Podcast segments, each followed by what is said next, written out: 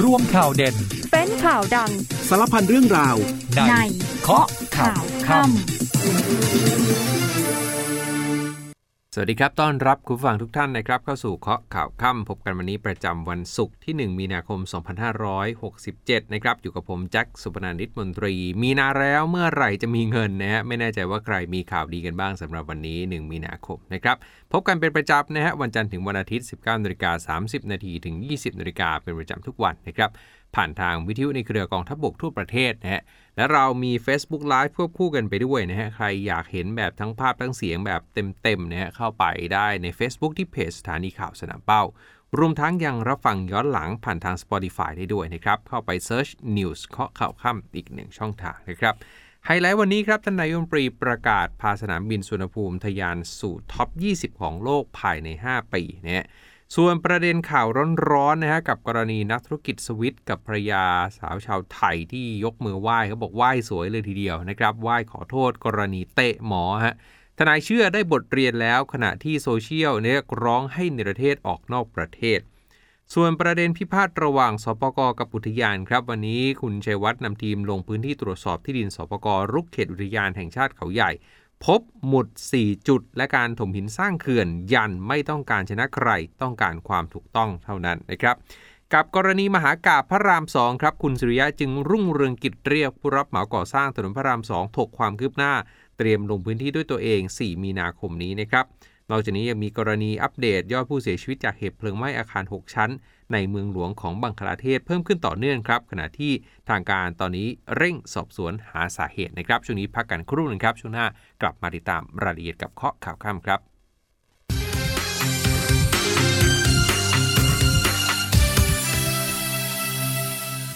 กลับมาเคาะข่าวกันต่อครับคำนี้เริ่มด้วยภารกิจท่านนายกครับ เช้าวันนี้ได้ประกาศยกระดับสนามบินทั้งประเทศ หวังพาไทยสู่การเป็นศูนย์กลางการกระจายสินค้าทางอากาศอันดับ 1 ใน 10 ของโลก และต้องทะยานสู่ top 20 ของโลกภายใน 5 ปี top 20 หรือ top 20 เนี่ยแหละนะฮะ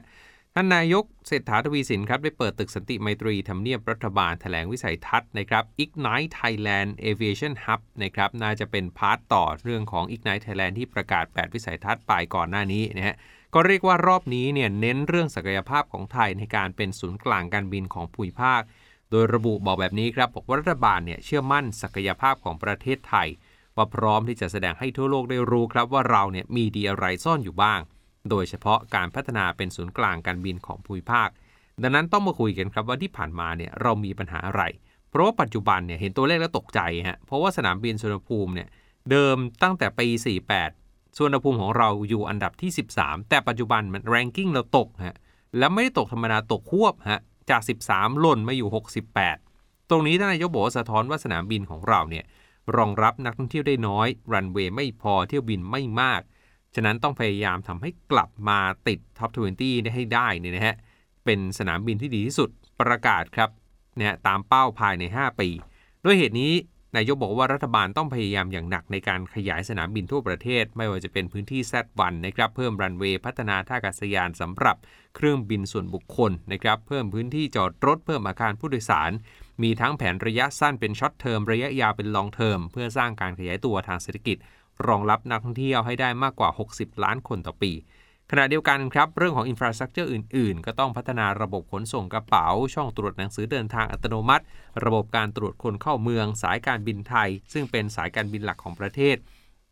รวมถึงรถไฟฟ้าที่เชื่อมต่อสนามบิน เพื่ออำนวยความสะดวกให้กับนักท่องเที่ยว และตรวจสอบประวัติผู้ที่เดินทางเข้ามาในประเทศให้รวดเร็วมากขึ้น จึงมั่นใจว่าภายในระยะเวลา 6 เดือนนี้ จะเห็นผลลัพธ์ที่เป็นรูปธรรมแน่นอน ท่านนายกยังเปิดเผยด้วยครับว่ารัฐบาลมีความมุ่งมั่นด้านภารกิจการขนส่งสินค้าทางอากาศ ผ่านการดำเนินโครงการขยายอาคารคลังสินค้า ให้รองรับปริมาณสินค้าได้มากกว่า 3.5 ล้านตันต่อปี ซึ่งขณะนี้อยู่ระหว่างพิจารณาดำเนินโครงการก่อสร้างคลังสินค้า ใกล้อาคารเทียบเครื่องบินรองหลังที่ 2 หรือว่า s a t 2 Cargo เนี่ยนะฮะเพื่อช่วยขยายโอกาสผู้ประกอบการไทย ไปสู่ตลาดโลกได้ดีมากขึ้น ตลอดจนดึงดูดให้บริษัทขนส่งสินค้าทางอากาศชั้นนำของโลกเนี่ย เขาเข้ามาร่วมลงทุนสร้างศูนย์กลางการกระจายสินค้าทางอากาศแห่งภูมิภาค ย้ำครับว่า 1 ปีหลังจากนี้ครับสุวรรณภูมิพลิกโฉมแน่นอนเนี่ยจะต้องติด 1 ใน 50 สนามบินที่ดีที่สุดในโลกให้ได้ และภายใน 5 ปีอย่างที่บอกจะต้องติดท็อป 20 ของโลก จึงขอให้กำลังใจทุกคนในการทำความฝันให้เป็นจริง และทำให้ไทยไปสู่จุดมุ่งหมาย Aviation Hub หรือศูนย์กลางการบินของภูมิภาคอะ เป็นกำลังใจนะฮะให้ทั้งท่านนายกทั้ง AOT ทั้งทุกภาคส่วนนะฮะถ้าเป็นได้เมื่อไหร่เนี่ยนะฮะรับรองว่าเศรษฐกิจไทยหลังจากนี้เห็นหน้าเห็นหลังอย่างแน่นอน ขยับมาดูประเด็นเรื่องของถนนพระราม 2 กันหน่อยครับ กับปัญหาความล่าช้าเนี่ยคุณสุริยะจึงรุ่งเรืองกิจรัฐมนตรีว่าการกระทรวงคมนาคมเปิดเผยครับว่า วันนี้จะเชิญผู้รับเหมาก่อสร้างโครงการเนี่ยนะฮะมาพูดคุย ยืนยันครับว่าจะต้องก่อสร้างให้แล้วเสร็จภายในเดือนมิถุนายนปี 2568 ตามสัญญา ซึ่งขณะนี้เนี่ยนะฮะเขาบอกว่าการก่อสร้างนั้นล่าช้ากว่ากำหนดเดิม เพราะว่ากรมบัญชีกลางเนี่ยเลื่อนให้จากปัญหาสถานการณ์การระบาดของโควิด -19 ตอนนั้นถ้าจำกันได้มีปัญหาเรื่องของแรงงานติดชงติดเชื้อต่างๆเนี่ยก็ทำให้การก่อสร้างโครงการขนาดใหญ่เนี่ยต้องหยุดชะงักนะครับหลายโครงการก็ดีเลย์ในการส่งมอบกันออกไปนะฮะทางนี้ทางกระทรวงบอกว่าเดี๋ยวจะมีไม้ตายฮะเขามีสมุดพกนะฮะประเมินคะแนน จิตพินิสัยคนที่รับเหมาโครงการต่างๆ เขาบอกว่าถ้าเกิดรับเหมาโครงการไปแล้ว แล้วก่อสร้างไม่ได้ตามเป้าเนี่ย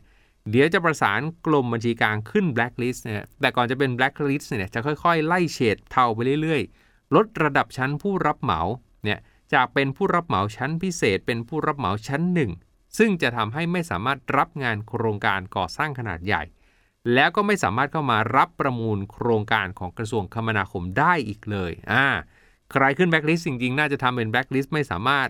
จัดซื้อจัดจ้างรับเหมาประมูลก่อสร้างโครงการของรัฐได้ทั้งหมดไออันนี้ ผมว่าน่าจะ work นะฮะแต่ว่าไอโครงการที่เขาทำอยู่แล้วอยู่ดีไปบอกให้เขาเลิกทำเนี่ยนี่อาจจะมีปัญหาได้ เพราะว่าอาจจะยิ่งทำให้โครงการเนี่ยล่าช้าออกไปนะฮะทางนี้ครับท่านรัฐมนตรีสุริยะบอกว่าเดี๋ยวบ่ายๆของวันจันทร์ที่ 4 มีนาเนี่ยจะเดินทางไปดูการก่อสร้าง แล้วก็จะไปดูเรื่องของระบบความปลอดภัย เพราะว่าจะมีการยกเครนขนาดใหญ่ ซึ่งจะมีการตั้งคณะกรรมการเนี่ยขึ้นมาควบคุมดูแลกันด้วยนะฮะอะสำหรับพระรามสองทำไรรีบทำนะฮะเพราะดูเหมือนว่าก่อนหน้านี้ประกาศไว้ว่าก่อนสงกรานต์เราจะเห็นพระรามสองดีขึ้นฮะเดี๋ยวรอดูกันว่าสงกรานต์ปีนี้ ลงใต้ไปวังมะนาว ลงใต้ไปประจวบลงใต้ใช้ถนนพระรามสองนะจะวิ่งฉิวหรือเปล่า แต่ว่าเดี๋ยวช่วงนี้ไปฟังภารกิจทหารกันก่อนครับ แล้วพักกันสักครู่ จากนั้นกลับมา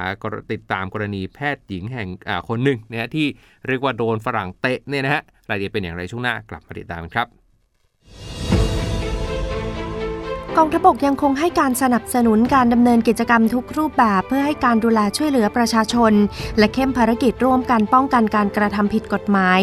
เริ่มกันที่กองกำลังนเรศวรจับกลุ่มชาวเมียนมาลักลอบเข้าเมืองโดยผิดกฎหมาย ในพื้นที่ตำบลท่าสองยางอำเภอท่าสองยางจังหวัดตากจำนวน 11 ราย และได้นำตัวส่งเจ้าหน้าที่ตำรวจเพื่อดำเนินการตามกฎหมายต่อไป กองกำลังนเรศวรนำเครือข่ายประชาชนพิทักษ์ชายแดน และอาสาสมัครกิจการพลเรือนอำเภอแม่ฮ่องสอนอำเภอปางมะผ้าและอำเภอปาย ร่วมอบรมการบูรณาการป้องกันแก้ปัญหาไฟป่าและหมอกควัน พร้อมสร้างเครือข่ายการนำใบไม้และเศษวัสดุทางการเกษตร มาทำพลังงานสะอาดสร้างรายได้ และลดปัญหาเชื้อเพลิงเมื่อเกิดไฟป่า ณ ศาลาอเนกประสงค์หน่วยเฉพาะกิจสิงหนาฏอำเภอเมืองจังหวัดแม่ฮ่องสอน โดยกองทัพบกดำเนินการตามนโยบายของรัฐบาลในการร่วมป้องกันและแก้ไขปัญหาไฟป่ามณฑลทหารบกที่ 38 ออกให้บริการตัดผมฟรี พร้อมตรวจสุขภาพเบื้องต้น และยังได้มอบเครื่องอุปโภคบริโภคให้กับประชาชน ณ หอประชุมที่ว่าการอำเภอเวียงสา อำเภอเวียงสา จังหวัดน่าน ช่วยลดค่าใช้จ่ายในครัวเรือนให้กับประชาชน และกรมทหารราบที่ 23 จัดกิจกรรมโครงการฝึกอบรมเยาวชน ป้องกันภัยยาเสพติด ประจำปี 2567 ให้กับเด็กนักเรียนโรงเรียนบ้านหนองพลวง ตำบลโพกลาง อำเภอเมือง จังหวัดนครราชสีมา พร้อมทั้งเลี้ยงอาหารกลางวัน ซึ่งกองทบกพร้อมร่วมกันป้องกันปราบปรามยาเสพติดให้หมดไป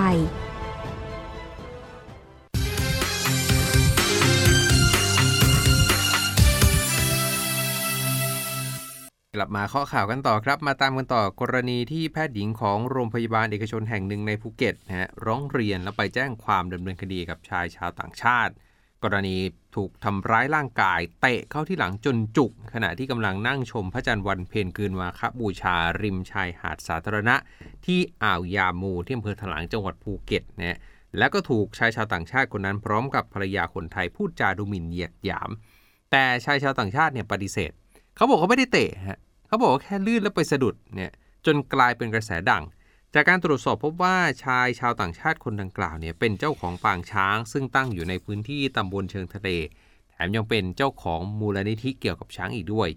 ล่าสุดครับผู้ที่เกี่ยวข้องได้มีการแถลงข่าวกรณีนี้ มีนายเดวิดนะฮะชายชาวต่างชาติ แล้วก็ภรรยาชาวไทย พร้อมด้วยรองผู้ว่าราชการจังหวัดภูเก็ต แล้วก็มีผู้การจังหวัดภูเก็ตนะครับร่วมแถลงข่าวด้วย โดยในช่วงจังหวะของการแถลงข่าวเนี่ยนะฮะโซเชียลแคปภาพอย่างไว ภาพของนายเดวิดยกมือไหว้ขอโทษชาวไทยทุกคนต่อเหตุการณ์ที่เกิดขึ้น บอกว่าตัวเองรู้สึกเสียใจเป็นอย่างมาก ที่ผ่านมาเนี่ยเขาบอกเขาเนี่ยรักเมืองไทยมากสนับสนุนคนไทยทุกคน แม้ว่าตัวเองจะเป็นสวิตเซอร์แลนด์ก็ตาม แต่ปัจจุบันตนมองว่าเมืองไทยคือบ้านของตน ไม่คิดว่าเหตุการณ์เนี่ยมันจะบานปลายไปขนาดนี้ ยอมรับว่าที่ผ่านมามีคนบุกรุกเข้ามาในพื้นที่ของเขาเนี่ยทุกสัปดาห์ ล่าสุดก่อนหน้านี้ที่เป็นปมร้อนในใจและทำให้เขาเดือดง่ายนะฮะก็คือมีนักท่องเที่ยวจีน 7-8 คนเนี่ยบุกรุกเข้ามาในวิลล่าของเขาทำให้เขาเองกังวลเรื่องความปลอดภัยของเขาและของภรรยา พอจู่ๆเห็นคุณหมอเข้ามาก็เลยกังวล เข้าใจผิดโมโห ก็เลยไม่ได้ขอโทษที่ลื่นล้มออกไปในวันเกิดเหตุนะย้ำว่าลื่นล้มนะฮะแต่ยืนยันว่าไม่ได้พูดเหยียดว่าเป็นแค่คนไทยพื้นถิ่น โดยนายเดวิดที่ว่าเนี่ยก็ได้เดินทางเข้ามาพบรองผู้ว่าราชการจังหวัดภูเก็ตเมื่อช่วงเย็นที่ผ่านมา แล้วก็เข้าให้ปากคำต่อพนักงานสอบสวนสภ.ถลางด้วย อย่างไรก็ตามครับก่อนหน้านี้เมื่อช่วงเช้าเนี่ยนะฮะคุณสุทัศน์นิยมไทยปศุสัตว์จังหวัดภูเก็ตได้ลงพื้นที่ไปตรวจสอบปางช้างของนายเดวิดนะฮะของชายชาวต่างชาติ ที่อำเภอถลางจังหวัดภูเก็ตเพราะว่าปางช้างดังกล่าวเนี่ยมีช้างอยู่ 14 เชือก มีทั้งของปางช้างเอง แล้วก็ช้างที่เช่ามา ก็ได้ตรวจสแกนไมโครชิปถูกต้อง ตรงตามที่ยื่นขอไว้หรือไม่นะครับ ส่วนกรณีที่สังคมออกมาเรียกร้องให้เนรเทศออกนอกประเทศเนี่ยเรื่องนี้ทางผู้ว่าภูเก็ตเนี่ยคุณโสภณสุวรรณรัตน์บอกว่ามีแนวคิด ที่จะตั้งกรรมการขึ้นมาชุดหนึ่ง ไปตรวจสอบความประพฤติของชาวต่างชาติที่อยู่ในภูเก็ต โดยมีด่านตอมอของภูเก็ตเนี่ยเป็นฝ่ายเลขา ซึ่งกระบวนการต่างๆที่ผ่านมาเนี่ยเขาบอกว่าเริ่มมีชาวต่างชาติบางคนเนี่ยเข้ามาอยู่ แล้วทำตัวแปลกๆทำตัวไม่ค่อยเหมาะสมเท่าไหร่เนี่ยก็เลยต้องนำกรณีคดีต่างๆ ที่ชาวต่างชาติเข้ามาอยู่ภูเก็ตแล้วก่อเรื่องเนี่ยเอามาเข้าคณะกรรมการชุดนี้มาพิจารณา ถ้าเกิดว่าเคสไหนเข้าข่ายในการเพิกถอนวีซ่าก็จะดำเนินการอย่างเด็ดขาดอะเรียกว่าไฟลามทุ่งนะฮะจากประเด็นนี้นะครับขยับมาดูเรื่องนี้ไฟจริงนะฮะเป็นสถานการณ์เพลิงไหม้โรงงานเก็บสารเคมีหมู่ 2 ที่ตำบลภาชี จังหวัดพระนครศรีอยุธยาครับ ล่าสุดนะฮะโฆษกรัฐบาลคุณชัยวัชรงค์บอกว่าเรื่องนี้เนี่ยท่านนายกเศรษฐาได้สั่งการให้ผู้ว่าเนี่ยนะฮะหน่วยงานที่เกี่ยวข้อง เร่งเข้าไปช่วยเหลือให้ความปลอดภัยให้ความช่วยเหลือพี่น้องประชาชน แล้วก็เร่งควบคุมสถานการณ์ ไม่ให้ประชาชนได้รับผลกระทบนะฮะโดยโฆษกชัยบอกแบบนี้ครับบอกว่าท่านนายกห่วงใยประชาชนที่อาศัยอยู่บริเวณดังกล่าวเนี่ยเตือนให้ประชาชนเนี่ยตอนนี้ถ้าเป็นไปได้หาหน้ากากอนามัยเนี่ยมาสวมใส่ก่อน แล้วก็ออกมาอยู่ในที่โล่ง เพื่อป้องกันอันตรายจากกลุ่มควันที่ฟุ้งกระจาย ซึ่งขณะนี้เนี่ยข้อมูลล่าสุดบอกว่าสามารถควบคุมเพลิงได้แล้วนะฮะเดี๋ยวต้องรอดูว่าผลกระทบที่ตกค้างอยู่ในพื้นที่จะเป็นอย่างไร ก็รอดูมาตรการในการเข้าไปช่วยเหลือเยียวยาประชาชนนะครับ ส่วนกรณีโรงงานบำบัดกากอุตสาหกรรมเถื่อนนะฮะที่รับซื้อกากสารเคมีอันตรายไปสกัดเป็นทองแดง แล้วก็ส่งขายให้กับนายทุนจีน สร้างความเดือดร้อนให้กับชาวบ้านที่เขาอยู่รอบๆเนี่ยนะฮะ ล่าสุดครับทางตำรวจปทศนะกองบังคับการปราบปรามการกระทำความผิดเกี่ยวกับอาชญากรรมทางธรรมชาติ ทางทรัพยากรธรรมชาติและสิ่งแวดล้อมเนี่ยไปตรวจค้นบ้านหลังหนึ่งครับที่อำเภอสองพี่น้องสุพรรณบุรี พฤติการเนี่ยเขาบอกว่าตั้งแต่ปี 62เนี่ยกรมควบคุมมลพิษได้ฟ้องร้องโรงงานแห่งหนึ่งที่ฉะเชิงเทราเนื่องจากว่าไปลักลอบปล่อยสารปนเปื้อนแพร่กระจายลงสู่ชั้นดิน เป็นเหตุให้อ่างเก็บน้ำลุ่มน้ำโจรเนี่ยปนเปื้อนด้วยโลหะหนักหลายชนิด สร้างความเสียหายกับสภาพแวดล้อม ประชาชนไม่สามารถใช้ประโยชน์จากอ่างเก็บน้ำที่มีอยู่ได้นะฮะก็ทำให้ภายหลังได้มีการสั่งปรับปรุงโรงงานให้เป็นไปตามมาตรฐาน โดยกรมควบคุมมลพิษเนี่ยได้ฟ้องร้องค่าเสียหายทางแพ่ง 1,800 ล้านฮะจนปลายปี 66 เนี่ยเจ้าหน้าที่ได้รับเรื่องร้องเรียนว่า โรงงานแห่งเดิมเนี่ยส่งกลิ่นเหม็นสร้างความเดือดร้อน ก็ได้ทำการสืบสวนจนพบความผิดปกติของการส่งกากของเสียจากกระบวนการอุตสาหกรรมไปยังโรงงานบำบัด ก็ได้มีการลักลอบขนกากของเสียเนี่ยนะฮะจากฉะเชิงเซาที่ว่าเนี่ยไปยังโรงงานเถื่อนแห่งหนึ่ง ที่แอบตั้งอยู่ที่สองพี่น้องสุพรรณบุรี เจ้าหน้าที่เขาเลยทำการรวบรวมพยานหลักฐาน และก็ขออนุมัติหมายค้นจากศาลจังหวัดสุพรรณบุรี เข้าไปตรวจค้นโรงงานเถื่อนดังกล่าว เจอนายบุญเลิศฮะนายบุญเลิศเนี่ยประกอบกิจการโรงงานโดยไม่ได้รับอนุญาต ไม่ถูกหลักเกณฑ์การบำบัด สถานที่ไม่เหมาะสมเนี่ยก็จะส่งผลเสียต่อมลพิษเนี่ยแล้วก็เป็นความผิดฐาน กักเก็บสารเคมีอันตราย ขนย้ายสารเคมีอันตราย ประกอบกิจการโรงงานโดยไม่ได้รับอนุญาต และความผิดเกี่ยวกับมลพิษอื่นๆนะฮะนายบุญเลิศยอมรับว่านะฮะรับซื้อน้ำเฟอร์รี่คอไลจากโรงงานในจังหวัดฉะเชิงเซาเที่ยวหนึ่งเนี่ยจะได้นะฮะรับซื้อเที่ยวละ 11,000 บาท หลังจากนั้นจะเอามาแยกสารเป็นทองแดง เอาทองแดงไปขายอีกก็ได้รายได้กิโลกรัมละ 150 บาท และหลังจากนั้นจะนำไปขายต่อให้กับคนจีนนะโอ้นะฮะก็เรียกว่าปฏิบัติการยืดเยื้อยาวยืดเลยทีเดียวนะขยายผลมาจากฉะเชิงเซามาถึงโรงงานแห่งนี้ก็เรียกว่าเจ้าที่เดินหน้ากวาดล้างกันทั้งขบวนการกันเลยทีเดียวนะครับขยับมาดูความเคลื่อนไหวทางการเมืองกันบ้างครับ กระแสปรับครมดูเหมือนจะยังไม่จบนะฮะวันนี้คุณภูมิธรรมเวชเชื้อชัย รองนายกรัฐมนตรีรัฐมนตรีว่าการกระทรวงพาณิชย์ ซึ่งก่อนหน้านี้คุณภูมิธรรมได้จำกันได้ บอกว่าเดี๋ยวจะได้เห็นความชัดเจนเรื่องการปรับครม หลังพรบงบผ่านนะฮะหลังงบ 67 เนี่ยผ่านความเห็นจากสภาผู้แทนราษฎร ล่าสุดวันนี้คุณภูมิธรรมออกมาประกาศเลยฮะไม่พูดและขอไม่พูดเรื่องการปรับคอรมออีกเนี่ยเพราะว่ายิ่งพูดยิ่งสร้างความสับสน คุณภูมิธรรมบอกว่าไม่เคยบอกเลยว่าจะปรับคอรมอในเดือนมีนาถึงเมษานี้นะแล้วก็ย้ำว่าการปรับคอรมอเนี่ยเป็นเรื่องของนายกรัฐมนตรีคนเดียวเนี่ยที่จะพิจารณาตามความเหมาะสม หากนายกเห็นสมควรจะปรับเมื่อไหร่ ก็เมื่อนั้นฮะเป็นอำนาจของนายกที่สามารถทำได้ทันที คุณภูมิธรรมยืนยันด้วยว่าจากที่ได้พบและพูดคุยกับท่านนายกเนี่ยก็ยังไม่เห็นวี่แววเรื่องการปรับคอรมอเลย เพราะนายกอยากให้โอกาสรัฐมนตรีได้แสดงฝีมือ การบริหารจัดการงบของปี 67 ก่อน ที่คาดว่ากว่าจะเอามาใช้จ่ายได้เนี่ยก็น่าจะนู่นนะฮะเดือนเมษายนหรือพฤษภาคม เพราะว่าตลอด 6 เดือนที่ผ่านมาคณะรัฐมนตรี ยังไม่ได้วาดลวดลายการใช้ฝีมือการใช้งบประมาณในการทำงานเลยนะฮะเพราะว่าช่วงที่ผ่านมาเนี่ยใช้งบทดลองจ่ายไปพลางก่อนเนี่ยนะฮะโดยเฉพาะงบลงทุนในการสร้างงานต่างๆ ตามอำนาหน้าที่ของแต่ละคน ก่อนจะย้ำอีกครั้งครับ ว่ายังไม่มีท่าทีของนายกที่จะปรับคอรมอแต่อย่างใดนะฮะอะสำหรับกระแสข่าวการปรับคอรมอที่เกิดขึ้นเนี่ยคุณภูมิธรรมเชื่อว่าจะไม่ก่อให้เกิดแรงกระเพื่อมภายในพรรคร่วมรัฐบาล ราะทุกคนทราบดีว่าทุกคนเข้ามาเป็นรัฐบาลในภาวะที่ไม่มีเงินทำงาน จึงเชื่อว่าทุกคนยังให้โอกาสในการทำงาน และเชื่อว่าทุกคนจะทำงานอย่างเต็มที่เมื่อได้งบประมาณอออกมาใช้จ่าย แต่ถ้าใครทำงานไม่ได้ อันนี้เนี่ยก็ต้องให้นายกรัฐมนตรีเนี่ยเป็นคนตัดสินเนี่ยอีกคนหนึ่งที่ออกมายืนยันว่ายังไม่มีการปรับคอรมอก็คือคุณสมศักดิ์เทพสุทินรองนายกรัฐมนตรีเนี่ยก็เรียกว่าออกมาย้ำกันอีกเสียง สอดคล้องไปในทิศทางเดียวกับคุณภูมิธรรม บอกว่ายังไม่มีการปรับคอรมอขอทำงานให้เต็มที่ ย้ำว่าอย่าวิพากษ์วิจารณ์ภาพรวม ให้มองที่ตัวบุคคล หลังรัฐมนตรีหลายท่านหนีตอบกระทู้สภาเมื่อวาน มีการตั้งคำถามว่าเอ๊ะทำไมท่านรันตรีบางท่านเนี่ยมาสภาเฉพาะวันที่นายกมาอะไรประมาณนี้นะฮะก็คุณสมศักดิ์ก็มีเอี่ยวกับประเด็นนี้เล็กน้อยนะฮะกระทุ้งกระทุ้งไปอะอีกฝากฝั่งฮะฝั่งของนายปฏิพัฒน์สันติพาดารองประธานสภาผู้แทนราษฎรคนที่1 วันนี้เขาทำเนียบครับ ไปทวงกฎหมายค้าง 31 ฉบับ ยืนยันว่าฝ่ายนิติบัญญัติเนี่ยไม่ได้ก้าวล้ำอำนาจฝ่ายบริหาร เพียงแค่จะมาหารือยันไร้วาระซ่อนเร้นหรือว่ากดดันอะไร โดยระบุครับไม่ได้ล้ำอำนาจบริหารหวังปรับปรุงการทำงานร่วมกัน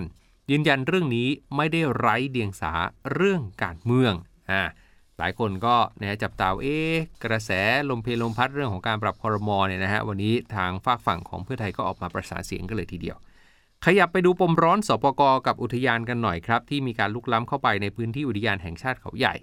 วันนี้คุณชัยวัฒน์ลิมลิขิตอักษรนะครับผู้อำนวยการสำนักอุทยานแห่งชาติ พร้อมด้วยคุณชีวภาพชีวธรรม หัวหน้าผู้ตรวจราชการกระทรวงทรัพย์นะครับ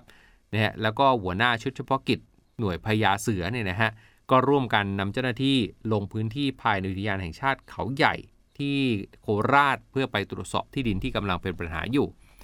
คุณชัยวัฒน์บอกแบบนี้ครับ วันนี้นำเจ้าที่ไปตรวจสอบให้เห็นนะว่าพื้นที่ที่มันเกิดข้อพิพาทเนี่ยทางสปกมีการบุกรุกเข้ามาในพื้นที่อุทยานเขาใหญ่จริงหรือไม่ เพื่อให้สังคมได้เห็นกันจะจะกันไปเลยว่าเจ้าหน้าที่รัฐมีการไปจับมือกับนายทุน เพื่อออกที่ดินสปกจำนวน 8 แปลงรวมๆเนี่ย29 ไร่ ก่อนหน้านี้มีการโทรศัพท์ติดต่อมาบอกว่าจะขอจบเรื่องด้วยการคืนพื้นที่ให้ทั้งหมด รวมถึงพื้นที่ที่ซ้อนทับก็จะจบแบบไม่มีปัญหา แต่พอมีการออกมาแถลงข่าว ว่ากรมแผนที่ทหารยืนยันแล้วว่าพื้นที่ดังกล่าว เป็นของสปก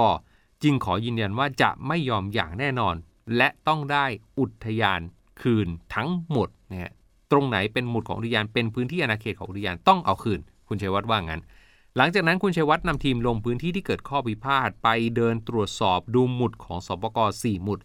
เพราะว่าหมุดที่ปักอยู่เนี่ยนะฮะมันข้ามเส้นทางของแม่น้ำลำตะคอง ซึ่งเรื่องนี้คุณชัยวัฒน์บอกว่าไม่สามารถทำได้